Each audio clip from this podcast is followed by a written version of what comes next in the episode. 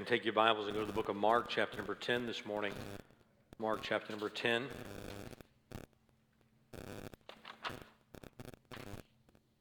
Mark, chapter number 10, and verse number 23 is where we're going to begin our reading in just a few moments. I want to just kind of bring you up to speed again where we're at in our text through the book of Mark, or our journey through the book of Mark here. Uh, last time we met two weeks ago in the book of Mark, um, we talked to you from the account of the rich young ruler uh, we do not find in Mark's gospel that he was young or that he was a ruler, but we find that from Matthew and Luke's account that he was the young ruler. Uh, and we put all of that together, and of course, uh, even sometimes, even in your heading uh, of your Bible in Mark, it'll say the rich young ruler. And so we have this account of the rich young ruler who comes to Jesus and how that Jesus sees him coming, and there is um, then the discussion about where he is and how he's kept the law, and then he goes away sorrowful. And really a very sad note. And then Jesus is going to pivot his teaching now and begin to teach. And so this is where we find ourselves with the rich young ruler. You know, and here's the thing about possessions possessions are not a problem until they possess you. Until they have a hold of us, that's when they become a problem. Um, and I think this is exactly where we find the beginning place in Mark chapter number 10, verse 23. So if you found your place there, let's stand and read the Word of God together. If you're able to stand with me. In verse number 23, the Bible says, And Jesus looked round about and said unto his disciples, How hardly or how difficult shall they that have riches enter into the kingdom of God? The disciples were astonished at his words. But Jesus answered again and said to them, Children, how hard or how difficult it is for them that trust in riches to enter into the kingdom of God. It is easier for a camel to go through the eye of a needle than for a rich man to enter into the kingdom of God. And they were astonished out of measure, saying among themselves, Who then can be saved? Jesus, looking upon them, said, With men it is impossible, but not with God. with God all things are possible. Then Peter began to say unto him, Lo, we have left all and followed thee. And Jesus answered and said, Verily I say unto you, there is no man that hath left house or brethren, or sister or father, or mother or wife, or children or lands for my sake in the gospels. But he shall receive an hundredfold now in this time houses and brethren, sisters and mothers, children and lands with persecution in the world to come, eternal life. But many that are first shall be last, and the last first. Let's pray together. Father, we ask you to add your blessing to the reading of the Word of God this morning, or do a work in us and through us this morning that only you can do. May our ears be open, may our eyes be open to see and behold the truth. Or with the psalmist, open thou mine eyes, that I may behold wondrous things out of thy law. And may that be the case this morning. Thank you for your people in Jesus' precious name. Amen. You can be seated there if you would. Money uh, is a great blessing. Wealth, and we would probably not measure ourselves as wealthy people. However, when you compare our standing with that of the world around us, we are beyond wealthy. Wealthy doesn't even really describe it. Uh, the, the fact is, in our society, we are blessed that even the poorest among us have access to things that the majority of the world would have no concept of. Uh, and we can get very jaded um, and even very envious in our own context of always wanting more. Uh, because we measure everything by the base of what we have, and uh, we never think of ourselves as being wealthy, but somebody else is, always has more than I do. And we look in that manner. This rich young ruler who had come to Jesus has just walked away. And as he walks away from the Lord, and Brother Mike, I seem to have an echo is anybody else hearing an echo as well? I do have an echo. All right, it may be here, but considering who's nodding their head, that very well could be. Um, but um, it seems to be that I have an echo this morning. And uh, so, if I need to pull this back some, I can do that too. Does that help? I'm closer is better. I'm better. All right, I got it right up there. All right.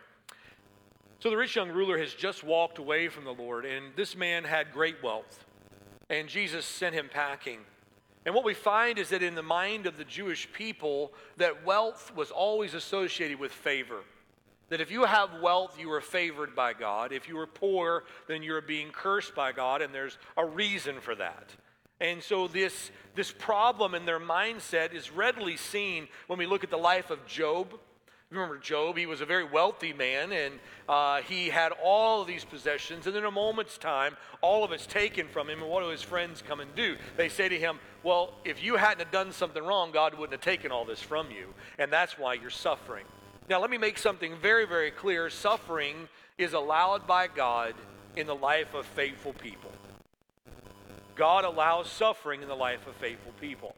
If that were not the case, then you and I would have to deny the cross because the greatest suffering was perpetrated upon the greatest and most faithful that ever lived. And we find faithful men going through suffering. In John chapter number 9, the blind man is sitting by the way, and the apostles ask Jesus on their way, by, For whose sin is this man born blind? And they automatically associated blind and suffering with God's opposition to that person, and they associated wealth with God's blessing on that person. So when this rich man comes walking up to Jesus, he has everything that they would have thought represented God's blessing on them. And he comes walking in, and I can imagine even Judas himself kind of looking at this, going, Hey, man, if we could get this guy in the church, he could really help us out. He could really start making some donations, and that would be great. And so Judas is maybe kind of rubbing his hands together about this guy going to come because he's got some wealth. And Jesus doesn't approach it that way at all. He begins to preach this message to this man, and the man walks away. And I kind of picture the apostles kind of like, come back, you know? It's, it's kind of like when you bring a guest and you're like, Pastor, I brought a guest last week and you had to preach on that, you know, and now they're not coming back anymore. And Jesus gives this message and they all go away. This, this rich man's out, he's gone now. Let me make something very clear this morning. Wealth is a privilege, not a right. We're not owed it. Uh, better, better said than that, wealth is a responsibility to be handled, not a right to be demanded.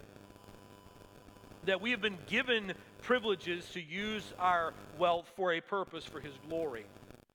But now, in the whole of this context that we've been dealing with, all the way back in chapter number 9, and now through uh, the body of chapter 10, the question keeps coming up who can enter the kingdom of God and how can they enter? Who can enter the kingdom of God and how they can how can they enter? And the question on our forefront right now is the idea, well, surely this man of great wealth and great righteousness will be able to enter the kingdom of God, and Jesus puts the kibosh on that. The rich young man's left, and it would grieve us. This morning, I wonder, let me ask you this question. You can think on it. What would it grieve you to lose so much that you would walk away from Christ over it? What would it grieve you to lose so much that you would walk away from Christ over it? Now, I, I hope that there is not a long list. I hope that there is nothing on that list this morning then I would ask you this question. Maybe if you say, well, I don't know of anything that I own that I could lose. Well, let me ask you, what, what is best, what is your best chance for a good life today? It's your best chance. What is that thing that you need to make life what it's supposed to be? And, and I, we ask these questions and we put so much weight on wealth. And, I, you know, Savannah sometimes we ride in the car and she'll say, hey, Dad, what would you do if you had all the money in the world? And I'm like, well, if I understand economics, if I had all the money in the world, it wouldn't be worth anything because you guys would just make something else up that was money, and then I would be broke. But um, but I, I don't know. And then she said, well, what, what would you do, Dad, if you had a billion dollars? And we imagine these things, and we can almost uh, see ourselves running down a long list of things that we would do with this wealth. But wealth was, in most areas of life, seen as an advantage. You understand that travel is blessed by wealth. You're able to see the world. And education is generally improved by people having uh, resources to purchase that education. And health care is uh, better off. And housing and comfort level and just the basic creature comforts of life are given to us because of wealth. And these are blessings from God. I think of my granddad Langley. He was born in uh, the early 1900s, 1917. He was born, and uh, I had the privilege of just growing up around him, and so getting to hear those stories of him growing up. And uh, I, I, would hear him tell the stories about uh, being a young boy on the farm. He grew up on, in southern, Ohio, southern Georgia, rather, and South Georgia. And he'd be on the farm, and he'd say early in the morning, the first thing we'd do is get up and I'd go over to the water bucket and knock the ice off the top of the bucket so I could get a scoop of water to drink. And that was the first thing in the morning. I'm picturing this in my mind. I'm like, that sounds fun. And uh, he said, then what we'd do is I'd go outside and I'd hitch up the mule to the plow and I'd get him ready to plow all day long. And he said, then I'd go back inside and I'd get a piece of cornbread that my mom had cooked the night before, and I'd put it in a glass of milk. And I'd take that outside and I'd lean against that plow and I'd eat my cornbread and milk until the sun came up, and then I'd start plowing. And I'd look at him like, man, those were the days. And he goes, oh, son, those were not the good old days. He said, I'm going to tell you what the good old days are. He said, the good old days is when I get up out of my chair and walk over to the wall and turn a dial and my house gets warm. He said, Those are the good old days. And we can be blessed by the blessings that uh, advancement and wealth brings, and those are wonderful things. The problem is not having wealth, it's when wealth has us. In all of these areas, it seems that somehow or another these are that wealth would be an advantage, save in one area, and that is the kingdom of God. In this area, wealth is an obstacle. It's not an advantage. It actually is going to stand in our way. And we this morning, as we stand here uh, wealthy people in the eyes of the world, we must examine this obstacle very closely. Now let's look at what Jesus turns and says to the apostles in verse 23. He said, And Jesus looked round about and said unto his disciples, How hardly shall they that have riches enter into the kingdom of God? Jesus looks around. What is he doing? He's looking to measure their response. He, he sees their faces, and he, it's almost as, as the young man is walking away, and we see him going away with his head down as he walks away from this group of apostles. And Jesus turns to the apostles and just looks them in the eye, and he says, How hard it is for a rich man to enter the kingdom of God and he's getting their eyes and seeing their reaction because he's not willing just to let this sit. The ESV, in its translation, this is how difficult it will be. I like that. How difficult it will be for a rich man to enter in the kingdom of God. You see, Jesus turns from his conversation with the ruler to continue his instruction to the apostles. He does not miss a chance to help them along, and he does not leave them with their preconceived ideas about wealth in the kingdom of God. I'm not going to leave you where you sit, he says. Jesus says, It is difficult for those with riches to enter the kingdom of God difficult. Now, that's a hard word, and it's something I don't think we really want to associate when it comes to salvation. We don't look at salvation and say, What word would you use to describe salvation? Well, the word I would use is difficult. That's not how we describe it, is it? We say things like easy. Now, I'm glad this morning that the gospel is a simple message. It's such a simple message that a nine year old boy in Atlanta, Georgia could bow his knee and accept Jesus Christ as his Savior. And the light of the gospel shone into my heart. But I got news for you. When it comes to the fallenness of our nature, man, it is not an easy thing to come to the gospel. It's difficult. And Jesus is laying this in front of them because he wants to expose the problem.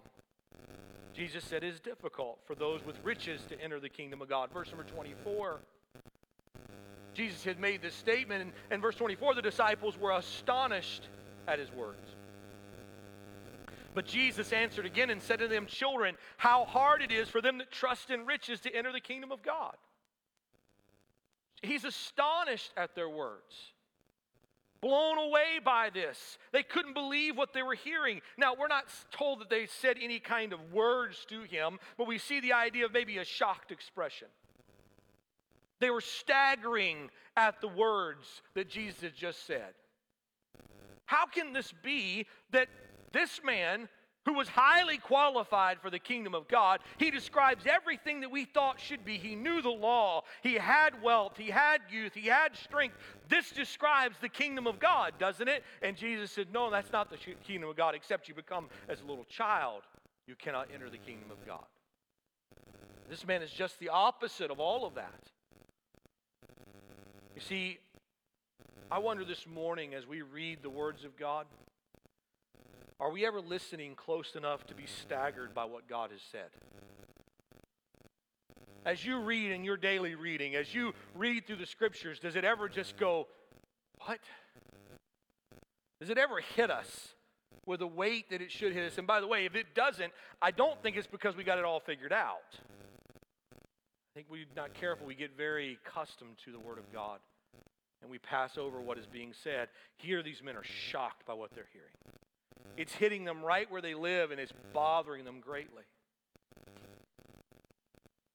John Wesley was said to have had his house burned down, and some people came running to him. They said, John, your house is burned. And he said, That's impossible. And they said, No, it's not. It's not impossible. Your house burned to the ground. And he said, No, it's impossible. And he said, John, we were there. We saw your house burn. He said, That's impossible. You see, I don't own a house. He said, God gave me a place to live. I only manage that house for him. And if he doesn't put the fire out, then that's his problem. He'll have to put me up somewhere else tonight. You know, what a good place to be, then we could let go of things to that degree. You know, I wonder how many times that the loss of things would rock our world to such a degree that we would doubt God. And here the apostles are being confronted with this fact that somehow another you can't enter the kingdom of God if you're wrapped around riches. And they're like, that doesn't make sense. They're astonished by it. Now, if you and I were Jesus and we see somebody's perplexity on this, maybe we would say, okay, let's let off a little bit and give them a break, let them think about that for a little while. But that's not what he does. He presses in further. In verse number 24, he continues on. But Jesus answered again and said to him, Children, how hard it is for them that trust in riches to enter the kingdom of God. He just presses the thing even further still. And literally here uh, we see for them that trust in riches, this is applied words for us to give us the context. But literally the wording of the verse is how difficult it is to enter the kingdom of God. He's saying it is a difficult thing. This is not, not an easy thing. How difficult, but I'm glad he didn't say it's not impossible. He didn't say it's impossible. He said it was a difficult thing. So, how is it that we enter the kingdom of God? Who can enter the kingdom of God? Well, apparently, those who have no selfish ambition can enter the kingdom of God. Because don't be lording over other people. That's chapter 9. Apparently, those whose hand and eye and feet do not offend them. Or at least they've severed their hand, eye, and foot if somehow or another it is offending them. Those could enter the kingdom of God. Those without pride can enter the kingdom of God. Those that have become a little child can enter the kingdom of God. Those that have wealth is not a hindrance to them, they can enter the kingdom of God.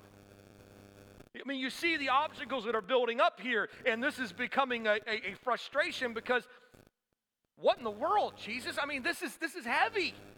How can we enter the kingdom of God? And let me make something very clear salvation has always been a miracle. It's never been a work of man. It's always been a miraculous thing that anyone could come into the kingdom of God. And Jesus still doesn't let up. He said, Let me push this thing a little bit further because I want you to get this and I don't want you to miss it. And he presses in in verse 25. He said, It is easier for a camel to go through the eye of a needle than for a rich man to enter the kingdom of God. And he's using a euphemism. Some, some say, well, this is talking about a geographic location that was a very narrow passage that camels would pass through, and they would have to unburden the camel and make him low down and crawl through, and, and it was a process.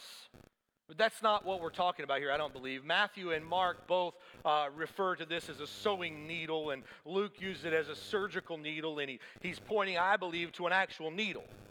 I think the picture here that Jesus has in mind is a needle in his hand with an eye in the needle, and he says, It is easier for that camel to go through this eye of this needle than it is for a rich man to enter the kingdom of God. You're like, well, that's impossible. That's the point. He's basically looking at him and he said, Look, a rich man's going to go to heaven when pigs fly. That's how we would say it, right? Or a rich man's going to go to heaven uh, when, when, when you can get blood out of a turnip. He's using a term like this that means something that is declaring the impossible. Or they'll make snow cones where the boogeyman lived before a rich man will go to heaven. He's trying to, he's using a phrase that would get them to think of something that is impossible to men. And he wants them to get to the place that they're about to get to. He's doing this on purpose. If I were to review verse 23, 24, and 25, here's how it would be, and I'm just putting it in my paraphrase or my expressions here. Jesus says to them, It's difficult for rich men to enter the kingdom. The disciple says, What? How can that be? And Jesus responds, It's difficult in general to enter the kingdom, and it's impossible for those who trust in riches to enter into the kingdom. Because salvation has never been within your grasp in the first place. Salvation has been never been something that you could earn or produce or work your way to. It's never been something that you could get your arms around. And so then what is the response here? Look at verse number 26. And they were astonished beyond measure.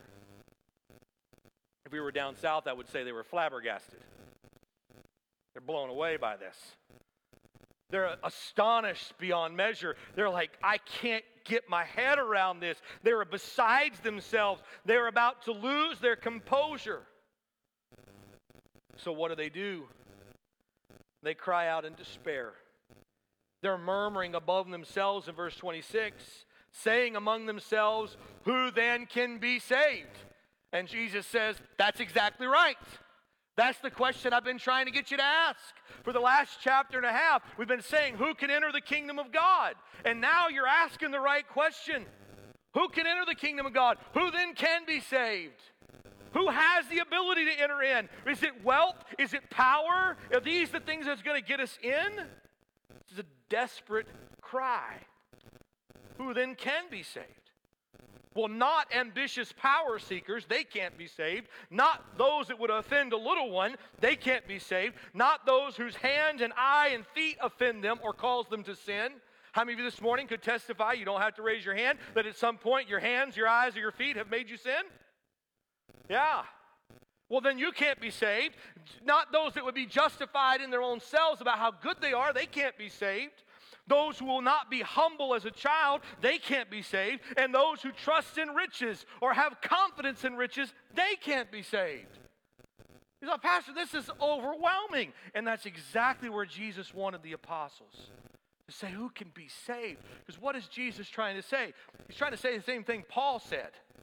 In Romans chapter number 3 and verse 23, all have sinned and come short of the glory of God. You can't enter in on your own. You can't make this. Oh, I'm so glad that Jesus doesn't stop the story here. Aren't you glad that though he gets us to a place of despair, he doesn't leave us in despair? That at the moment of despair, when it seems like there's no hope, Jesus comes in with an answer. And in verse number 27, he gives that answer in such power. And Jesus looking upon them Get this now. He looks upon them. And this, this is a little different. Before, he's kind of sweeping the crowd and trying to get a view of what's happening in the room and getting a very quick look. But this is looking upon them intently. It's kind of making eye contact, kind of like what you do with your kids. You know, or you've done with your kids or your grandkids even. Now, you look at me right now. I'm going to go upstairs. And when I come back, this better be clean. I said, Look at me.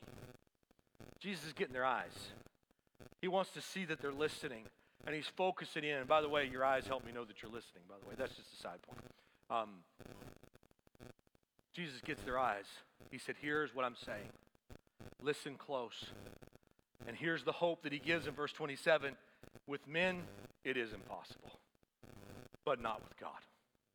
With men, it is impossible, with not with God. Jesus says, Look, here's the reality. Who can be saved? No one if it's up to men. Nobody can enter the kingdom of God if it's up to men. But aren't you glad this morning it's not up to men?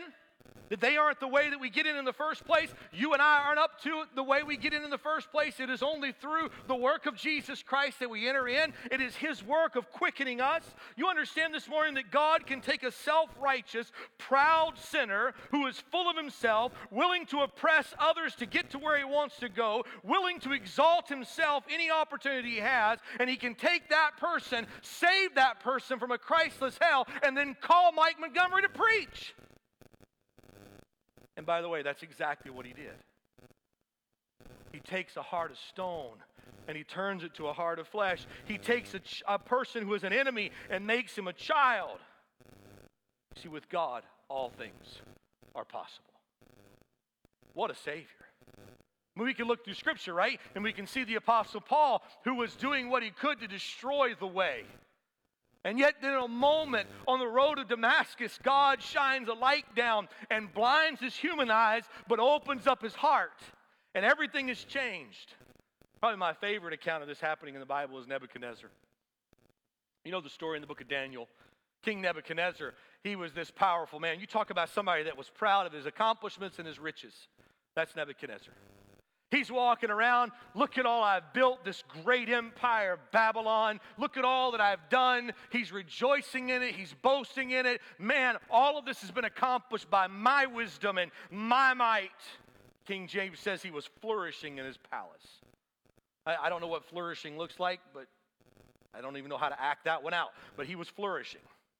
Here he is in his palace, and he's everything is exactly the way he wants it to be and he has a little dream, and it bothers him. And Daniel comes in and says, Hey, the tree you saw cut down and a stump left represents you.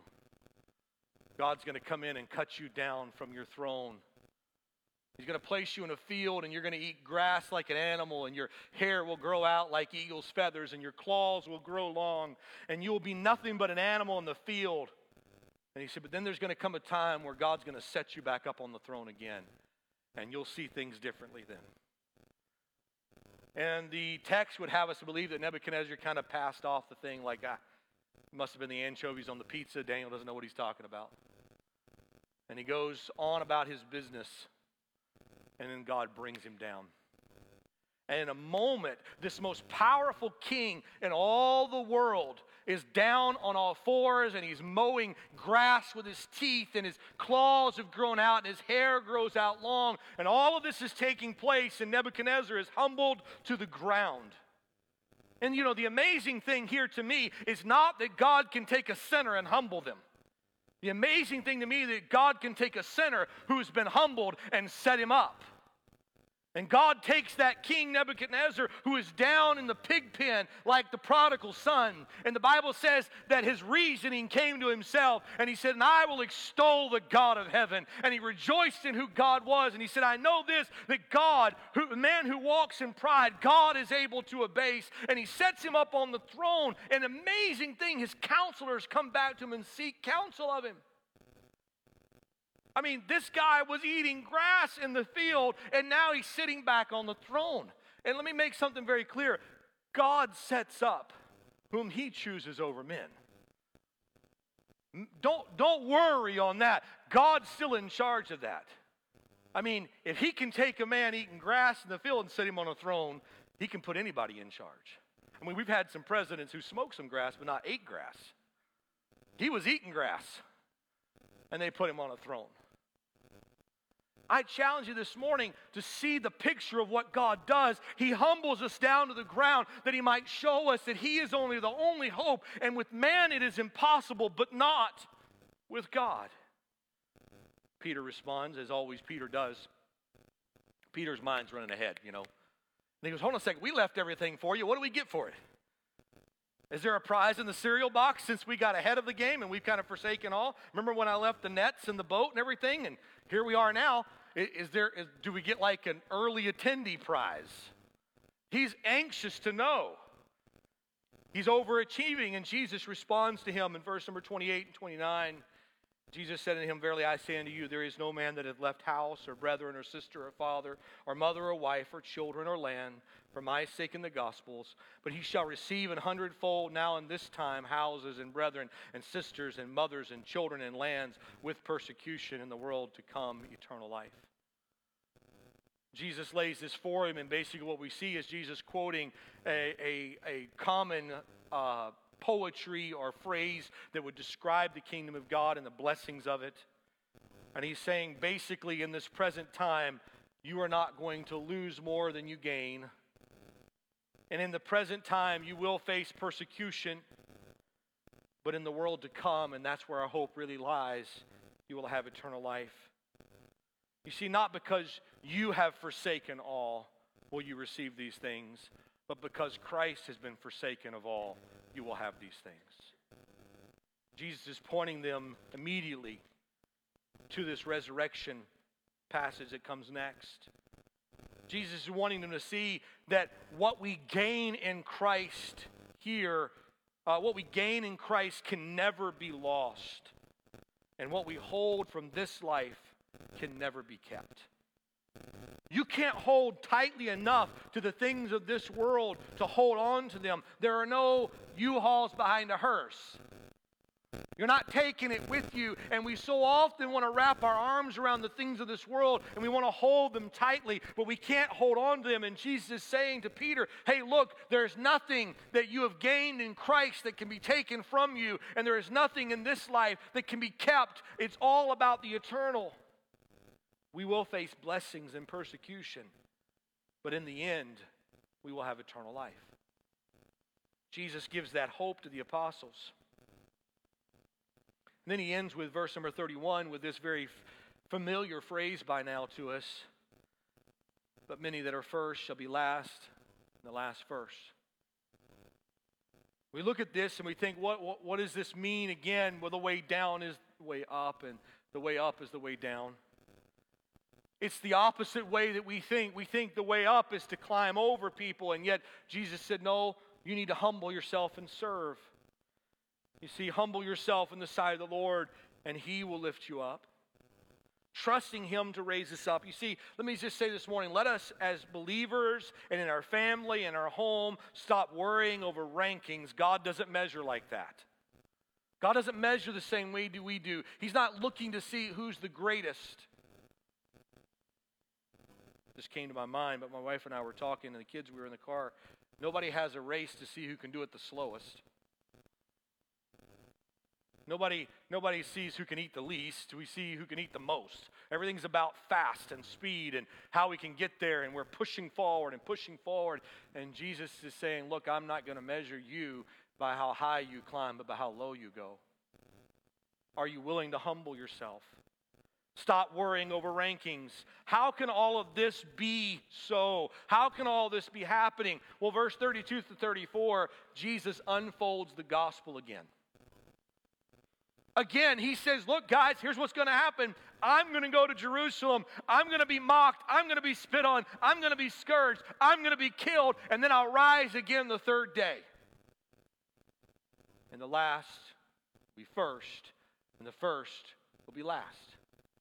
And the definition of that phrase is the summary of the gospel that Jesus, who was rich, the Lord Jesus Christ, listen to this, 2 Corinthians 8 9, for you know the grace of our Lord Jesus Christ, that though he was rich, yet for your sakes he became poor, that through his poverty you might be rich. Jesus says, I'm going down that you might come up. Now, I wish that these guys would hear this and go, okay, we got it now. You want us to be humble and serve. But the very next text, after he gets talking about the gospel, uh, Peter and James walk up, or uh, James and John walk up to him and say, Hey, can we sit on your right hand and your left hand? Because, you know, we want to be somebody in your kingdom. They're still not getting it. And by the way, how many times have we heard it? And yet we still don't get it. We still struggle for preeminence in our marriages. We still struggle for preeminence with our brothers and our sisters. We struggle for preeminence with other pastors and other friends. We dread the Christmas letter coming because somebody's going to be doing better than we are. And we wrestle for that in our own hearts and minds. And Jesus said, Let the last be first and the first be last. You are never going to lose out by giving everything you have to Christ. The apostles were not understanding the suffering and the humility that he was calling them to. But they came to a place where they were asking the right questions Who can be saved? Well, if it's up to man, nobody. And if it's up to God, whoever calls upon the name of the Lord shall be saved. The hope of the gospel is still clear. Make this very clear. God's plan for our good and our blessing always leads through the cross, not around it. The gospel always leads us through the cross and not around it. But get this. This is what I love about it. Look in verse number and uh, let's see, I want you to be in verse number 31, 32. And they were in the way going up to Jerusalem, on the way to the cross now. And Jesus went before them. I like that. He went before them. He was paving the way. And though we do go through the cross, remember this though I walk through the valley of the shadow of death, I will fear no evil, for thou art with me. He's leading the way through. When he says to us, the first will be last and the last will be first, he then says, Hey, watch this. And he goes to the cross. And what is he demonstrating for us? This is how you be the first and the last. Lay down your life that others might see Christ. Would you bow your heads with me this morning? Father, I pray that you would take what has been said this morning and add your blessing to what is said, Lord, but do a work in our hearts. Lord, I pray, Father, that you would stir our hearts and eyes and ears to hear and understand. Lord, help us, too, to be asking the right questions. Holy Spirit of God, do a work that only you can do in us and through us. Let's stand to our feet this time, and we're going to sing together.